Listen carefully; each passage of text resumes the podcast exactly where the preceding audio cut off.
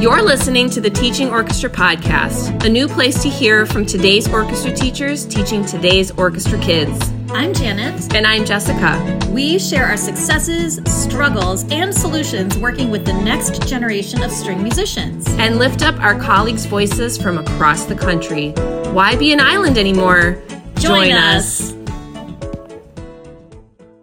This episode is one of our technique tips and tricks for group instruction and will be broken into a few sections. Yes. So, first, we're going to give you like a little background info and pep talk about group instruction. Then, we'll give you some right hand tricks that we picked up and then some left hand tricks as well. We'll also talk about posture, setup, and then, of course, our real talk section where we just give it to you straight. So, um, quick disclaimer most of what we're going to talk about today is for beginners, but as a secondary teacher trying to get kids back on track after 18 long months of virtual school, um, my students came back with some interesting, let's say, technique issues. So I'm using many of these tips and tricks with middle school as well. So if you're a middle school instructor, this is not this is not something you have to write off. I think you'll find some benefit here as well. So here's our pep talk. Here we go. Many people credit Paul Rolland to the growth of large group mixed instruments and mixed ability classes here in the US. Pedagogues love him because he's very technical in his approach. He factors in kinesiology and physiology with his string playing. And teachers like us love him for his analogies and his tricks for teaching solid technique to beginners in a group setting. I recommend checking out a workshop sometime. I will link uh, the Paul Rolland Foundation in the show notes for you. I did go to a Rolland workshop at the Midwest Clinic a few years back. Um, there is a Rolland based class method book that not a lot of people know about. It's uh, called New Tunes for Strings. It is really old school. I don't think anyone is really using that as their primary method book in school instruction right now, but it, it's a good supplement. So check it out if you if you have access to it. So a little bit more background info I wanted to talk about is um, a pamphlet. It's not even a book, it's a pamphlet from the 1980s by Sheila Nelson. It's about teaching beginners in groups rather than individually, like we do, right? Uh, she was kind of a follower of Paul Rolland and talks about Paul Rolland's work a lot in her book. There is a corresponding television program that was on like BBC television years ago. Um, anyway, here's the takeaway from what she has discovered in her writing and is in this television series is that group instruction encourages shared practicing and that group kids motivate each other. She says the following quote I love this. Children are far more willing to sing and to learn and to make flowing physical movements when they have company. And music reading skills are greatly helped and stimulated by being shared. And she goes on to discuss sort of the social benefits, the confidence from performing for each other often, and when performing, she says that the masked sound is far more satisfactory than individual sounds. And this helps beginners to gain a sense of achievement. So today, you know, some of what we'll talk about is instrument specific, but we'll also throw in some all encompassing tips that will help your kids understand concepts easier and faster. And so right away here with the right hand, bow seat belts, they are amazing. I can't even tell you. It's like an instant bow hold that you just you strap in and you got a bow hold. So we talk about strapping in, and it's basically just a rubber band on the bottom of the frog. It's kind of like sideways, and we'll put a video in the show notes. And it just kind of pulls the middle two fingers against the frog so that you don't have any uh, flying fingers or fingers that are surfing on top. And then for cello and bass for French bow, we put the pinky into the seat belt and put it against the eyelet. And I guess some people also put the ring finger, but I only just put the pinky. And it does help with uh, pronation of the hand. Yeah, this has changed my life, and I will forever love you for showing me that video, Jessica. Thanks. Another great bow hold device is the Pinky Hold. It's a device you can buy from Shar Music, and it just slides right onto the frog. I love it um, that you don't have to take the bow apart to put it on. It's just like boop goes on the frog. Um, right above the screw and just lives there, fits in their case, doesn't have to come off, fits every size bow. Love the thing. You know, there is an economy option out there if you don't want to spend a whole lot but there's those bunion bandages for a pinky cup on the top of the turning screw. Okay, I've seen that. It just like it's like a sticker, right? You stick it on. Yeah. Cool. Love that. Um, another one to kind of get their arms moving. So we've just talked about the hand a little bit. You've probably, if you've ever taken Suzuki lessons or observed Suzuki students, they do the up like a rocket, down like the rain, round and round like a choo choo train while holding their bow and moving their bow up and down perpendicular to the floor. That's been really helpful. My students love spider crawls. Um, you know, where you start with a perfect bow hold and you crawl your fingers up to the tip and then back down again. We make games out of this. We'll talk more about games in our next episode. Um, another one I just recently read about in this terrific book, I think every elementary and middle school teacher should have, is called Rehearsing the Middle School Orchestra. A really great idea from the chapter by Sarah Blackball and Amy Clement, the Bow Hold Parade. And you play a march like a Sousa March, Stars and Stripes Forever, whatever and you make a parade route. Everyone holds their bow perpendicular to the floor and marches while moving their bow up and down like um like a baton and it kind of it teaches kids how to have that flexibility in their wrist and in their arm as well and finally um straws this is another thing i use instead of the pencil hold like a lot of the method books have us start with i really like using um straws for beginning bow holds because kids can't pinch a straw, or if they do, you can see that it's being bent in half, right? Like the straight straws without the bendy tops are very helpful for this. Um, oh, and to that, I, I realize I've been saying bow hold instead of bow grip. Uh, bow hold, I think, is a nice way to say that because it alludes to a more gentle hold, in my experience, than grip. Kids grip, they want to hold something tight, right? I've heard that too. And mm-hmm. we'll tell a story about the bow hold when we create it. But the latest iteration that I am trying is actually from a teacher, and I can't, I think the teach, I think he teaches in Texas somewhere, but his name is Panya, and he made a couple videos for one of the string orchestra teacher groups where for the low strings, you do chop, flop, tip of the thumb. And then he did an upper string one that goes llama, doorknob, pinky finger. And so those are like just the little things that, you know, teachers in isolation in all the orchestra classrooms across the country just come up with. It's just now with the advent of social media, we could all share those things and laugh about them and then show them to our students. So all we all we're trying to do is prevent the caveman bow hold, which is just a, just a fist, you know. I love that. Yeah, and, caveman right. And of course, I stole that from somebody. I mean, I didn't come up with that, but and then we've got the banana thumb. You can also uh, think of it like hitchhiking thumb, like when your thumb is um, bent the opposite way. You want to keep a hill on your thumb. I say you want texting or video game thumb. Um, Love that. I also tell my students like, don't put your thumb in the frog's mouth because a lot of kids think, oh, my thumb doesn't go underneath the frog. It must go inside this little happy place. Nope. No. And again, not my idea. I heard someone say it at a workshop. Um, another thing to kind of get their whole arm moving are Bornoff open string cycles. I'll link to some Bornoff resources in the show notes. It really helps with like the big arm movements and like the elbow levels. I think those are the most helpful ways to get those right arms moving in an appropriate way. German bow kids can feel kind of left out of some of these. So just um, try to integrate as many cutesy things as you can with them.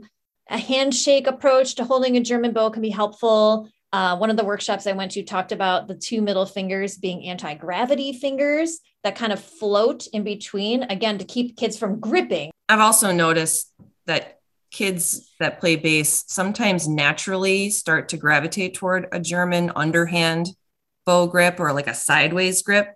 And so that's where it's uh, a good call to just give them a German bow and let them try it, you know, doing the fake hand pistol with the two fingers and then the thumb, like the pew, pew, pew, pew.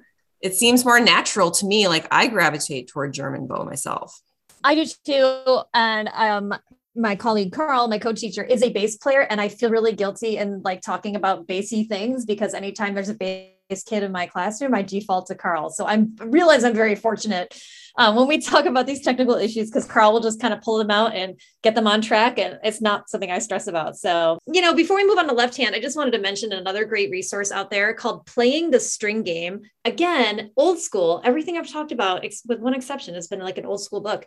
Um, it's by Phyllis Young. It was originally published in 1978. You can still buy it on Shar. It's a book that has no notation, no exercises, but it's like dozens of pages of like super quick metaphors, the kind of stuff we're talking about right now, and engaging ideas for students set up. Um, it was never intended to be used in group instruction, but so much of it's applicable. And I'll be talking about this in our next episode where we talk about sort of the games. Um, and I'll link it in the show notes, of course. So let's move on to left hand, Jessica. Let's talk about left hand now. uh, so I am trying one syllable uh, colored finger tapes this year. I'm trying it for the first time. I was a purist and would only use black finger tapes. I would do a one and a three for violins and violas. And this time I'm like, you know what? We're just going to try and make it as easy as possible for these post COVID children. So we're doing patriotic red, white, and blue. for, for, the one, two, and three, it's the red, white, blue, so that you can uh, do some echo patterns calling out like red, red tape or whatever. So it's just more of a visual.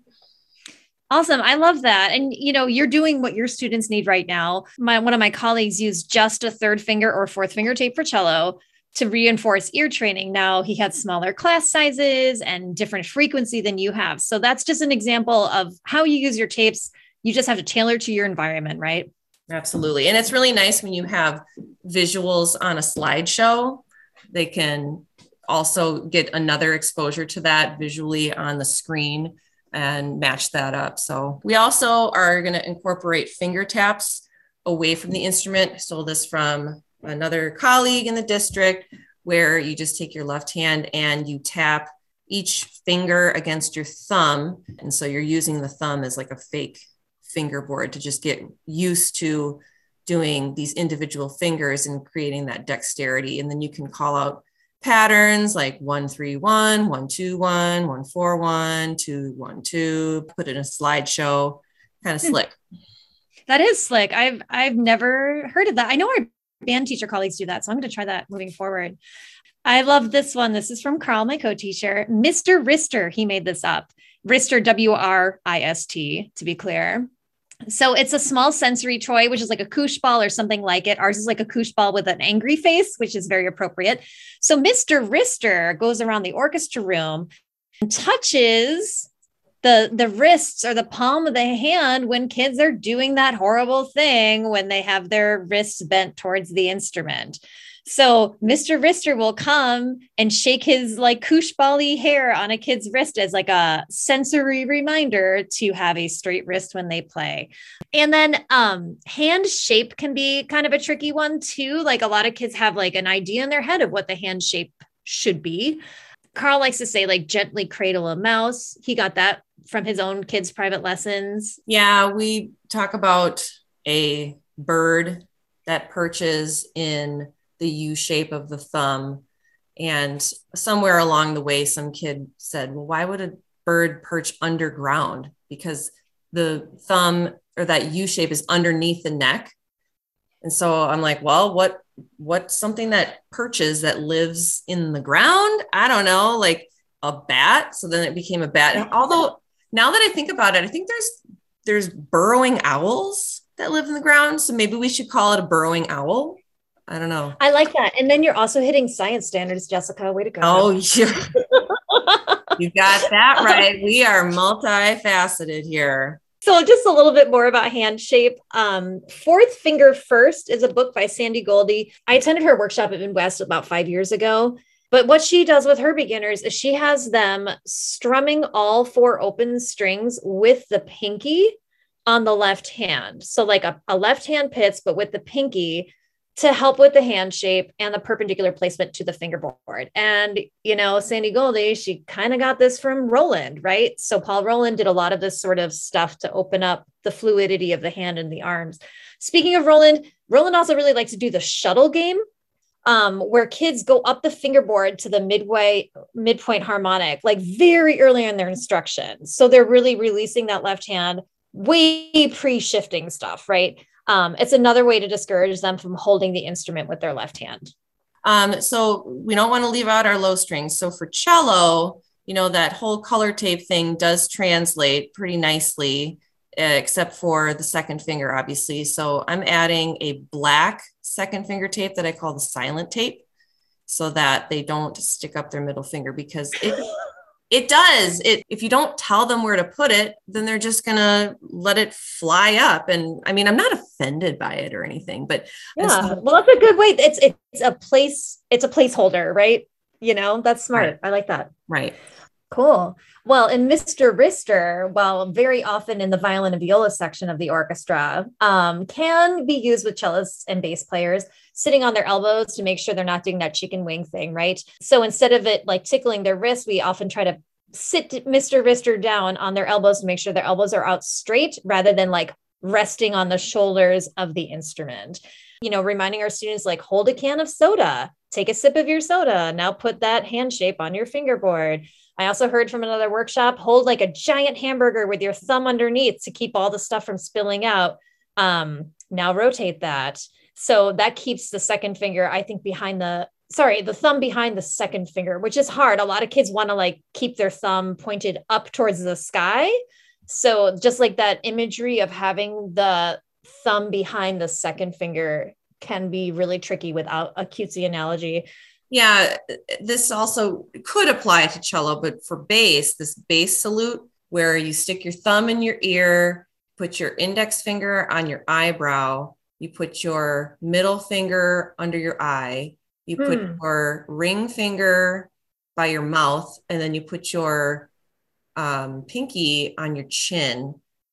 Just that hand position kind of creates even spacing and the tapes are really not only just telling you where to put your fingers, but it's creating the the spacing. And then also that idea of a salute kind of puts the arm in that kind of 45 degree angle position. So if you, you know, just give yourself a salute, you know, your arm is already in 45 degrees. For ease, again, I think I'm just going to put a thumb sticker and call it your thumb dot and just put it on the back of bass and cello neck. I mean, you can say, well, it goes behind the second finger, but the concept is still new to them. They're not really grasping that fingers have numbers. And so, what they really need is these visuals on the instrument, just like a guitarist can look at frets. You know, the, right. instruments don't have frets, they don't and for the interim, just give them that concrete thing to look at. Let's talk about sort of general body posture stuff. And this applies to all instruments. We mentioned at the beginning that having like a catchy list of stuff to teach to the whole group is very helpful.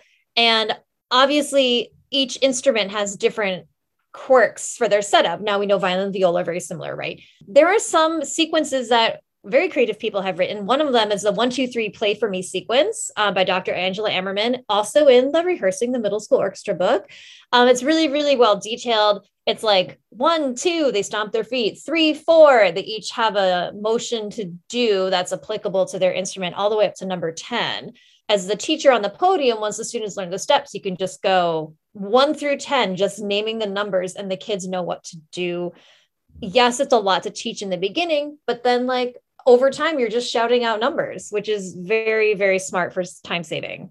Well it's okay to go slow to go fast. We always right. say that in the beginning where they just want to play play play. Well we got to go through the steps. And for the method book that we're using which is measures of success they do the statue of liberty sequence where they have it in the left hand and say statue of liberty hold it up over their head ba ba da da upside down flat to the ground and bring it in. And then i add turn your head to the left like you're looking at a spitball flying across the room. Oh! And then that then there you go. And then they put their their jaw down on the chin rest. And mm-hmm. and, and then we just like then I just say Statue of Liberty.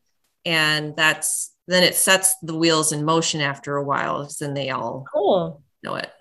I need some short ones when you can't go through a whole sequence. I always tell the chin instruments, that's violins and violas in my classroom, the chin instruments to wave to their cello and bass friends while holding their instruments. That's another one that kind of doesn't let them rest their elbow elsewhere and helps to make sure their left hand is free and released. Of course, the shoulder rest is super important. I do hate how chin rests are called chin rests. I like to tell students they should be called a jaw rest because that's where you rest your jaw. When kids hear the word chin rest, they just want to stick the instrument straight out in front of them, hanging off of their chin. And when those chin instruments, violin and viola friends, are seated, I often have to say things like elbows off your bellies um, because they tend to just want to like droop their instrument, rest their elbow on their tummy. Uh, another one I learned recently was no violin beard, like having the instrument dangle off your face. I love that. Uh, for cello, it's I don't have a catchy little thing right now. I mean, I'm sure there's one out there, but what I'm using right now comes from the YouTube channel String Technique, and they hug their cello and they flap their wings just to create that relaxation through the upper body for now. Well, no, I think those are important ones. And we're putting that video in the show notes for you. Uh, another one I got from the book that I love, Sarah Blackball and Amy Clements wrote in that chapter Love your cello, don't eat your cello. Hmm. Rest your cello on your chest. And don't eat your cello, don't rest it on your belly. Um, I said this the other day to my students, and this one very, very funny sixth grade girl was like, Why would anyone eat a cello? And another girl turns to her and is like, well, doesn't everyone love an expensive meal once in a while? oh. I'm like, no. Okay, guys just completely. I was, it was one of those moments where I just had to like step off the podium and just like let myself laugh for a solid 20 seconds and then start teaching again. oh man, that that's rich. Ah, I'm going. But love your cello. Don't eat your cello. I'll it, it got the point across. I will tell you. sure did. Well, so we also want to point out that the placement of the cello really does improve the posture. And I just find that end pin anchors, when in group instruction, teaching off a podium, they just put the cello where it needs to be. And we talk mm-hmm. about, you know, the triangle, the equilateral triangle that is created between that's a math that's math jessica. Look math, at you. I know i know. That's what our content is. Hello it's everything. So like the equilateral equilateral triangle that's created between chair leg chair leg and pin cup. And part of the triangle one of the arms of the triangle or one of the lines whatever is the end pin anchor. And so then it just gives that much more of a visual. You put the end pin out so that when you stand up the scroll is even with the nose, but that isn't always good enough. You know, the the mm-hmm. chair could be too tall or short, and with a, mm-hmm. a, a rock stop, it's like you have no idea where that's supposed to go unless you've got maybe a private teacher that can like be with you right there. But like we're saying, this is group instruction, so um, right. These every little every little thing helps. Bass, of course, is like tough to do in the large group sometimes, which is why many group instructors don't include bass, especially at the elementary level. Um, I went to an uh, Richard Davis Bass Foundation for Young Bassists conference a few years ago. This happens yearly in the spring.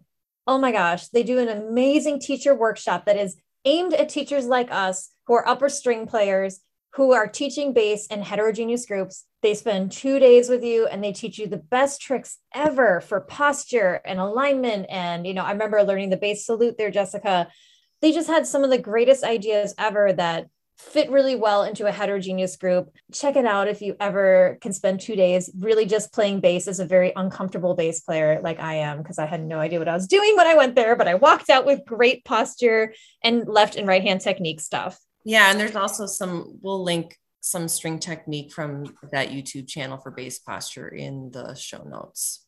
Um, this is one that applies to everyone in the orchestra, regardless of the instrument we play. This is so nice to have the ones that are good for everyone from the Rehearsing the Middle School Orchestra book that I love. It's called POP, P O P, which stands for Perfect Orchestra Posture. So I've trained the sixth graders in particular. When I say pop, they all pop out of their seats. Um, they have to pop up without moving their feet because if their feet are planted on the ground and their chair posture is good, standing up, popping up to standing should be zero problems. There's another article that I love called Challenging the or- Middle School Orchestra Musician. Because you know what, as a middle school teacher, we need to challenge these kids all the time because they're challenging us. Gail Barnes, the author, says the following Middle school students are sometimes growing at such a rapid rate that all of a sudden, these good habits we thought were ingrained seem to disappear. Middle school children seem to be trying to hide and curl up into themselves. They must continually but gently be reminded to sit up away from the back of the chair and have the soles of both feet flat on the ground yeah growing bodies is just a huge i mean we think about sizing our students and instruments but we need to just consider their changing bodies as well. Real talk. Real talk time. Real talk time. Okay here we go. We just threw a lot at you. So as we gathered notes for this episode this seems like a lot of provisioning. And our biggest concern is like how fussy it is to always be on kids and telling them to fix this and fix that and it can be really wordy and that doesn't always work well for like our ELL or special needs students. However, in our experience, these are the ultimate quick hitters that require the least talk with the most long term benefit. And this stuff is sort of like code and shortcuts that you will use for the long term. Now, I will say, don't try to use all of the things that we threw at you just now. Find a few things that will work with your population and your class sizes. Ultimately, you just got to know your students. And I think hearing some of these out loud does confirm that, you know, a lot of you are doing the right thing you, and you are doing the tried and true stuff that works. My approach to beginning strings this year is not to be so, to come down so hard on them each day. If, if you think about, you know, how do you eat an elephant one bite at a time, try not to get super wrapped up in having all these perfect little tedious details because how could you? You're in a heterogeneous setting and you've got 45 minutes twice a week. So you just have to keep drilling these little catchphrases and eventually you'll see that the kids are getting it. And even if it's not perfect, it's going to take months, it's going to take years. And we know this because we've achieved that and that's that's really important it's like teaching the resilience piece. And like they, we want our kids to play. That is the goal right? In fact um, the beginners please pamphlet uh, sheila nelson says in her book most learners will go through patches where enthusiasm flags and other occupations threaten to take over. It's very it's true like they're really excited those first few weeks but if you're constantly on them and provisioning every little thing from the bend of their thumb to like the little burrowing owl in their left hand. Yeah there it's it's gonna it's gonna be hard to keep them excited and motivated. But i think when you make it as fun as possible and give them lots of options it can be a really great way to keep them engaged. Wow that was a lot janet. So i think we're going to record more tips and tricks down the road because we wanted to give you a little bit of reasonable info and it kind of turned into a lot of reasonable info. but you know what's great is we're going to be collecting more ideas as we show up to work every day and we'll be coming up with more on our feet and desperate teaching moments. So this was just like our first go at this and we're probably going to come back and revisit it. Yeah, this started off as one larger episode, but through our info gathering decided to split it into two. While we could keep on splitting it into whatever. Um, our next video or our next episode will be games for group instruction engaging and fun activities for success where some of these tips will make another appearance. Uh, you'll definitely hear about some new things something that i'm piloting this year called strings mountain Ooh, stay tuned it's really cool and just games to keep them you know, holding their bows left and right and keep them motivated and engaged. So I'm very excited for that next episode. So tune in, look for it coming up soon.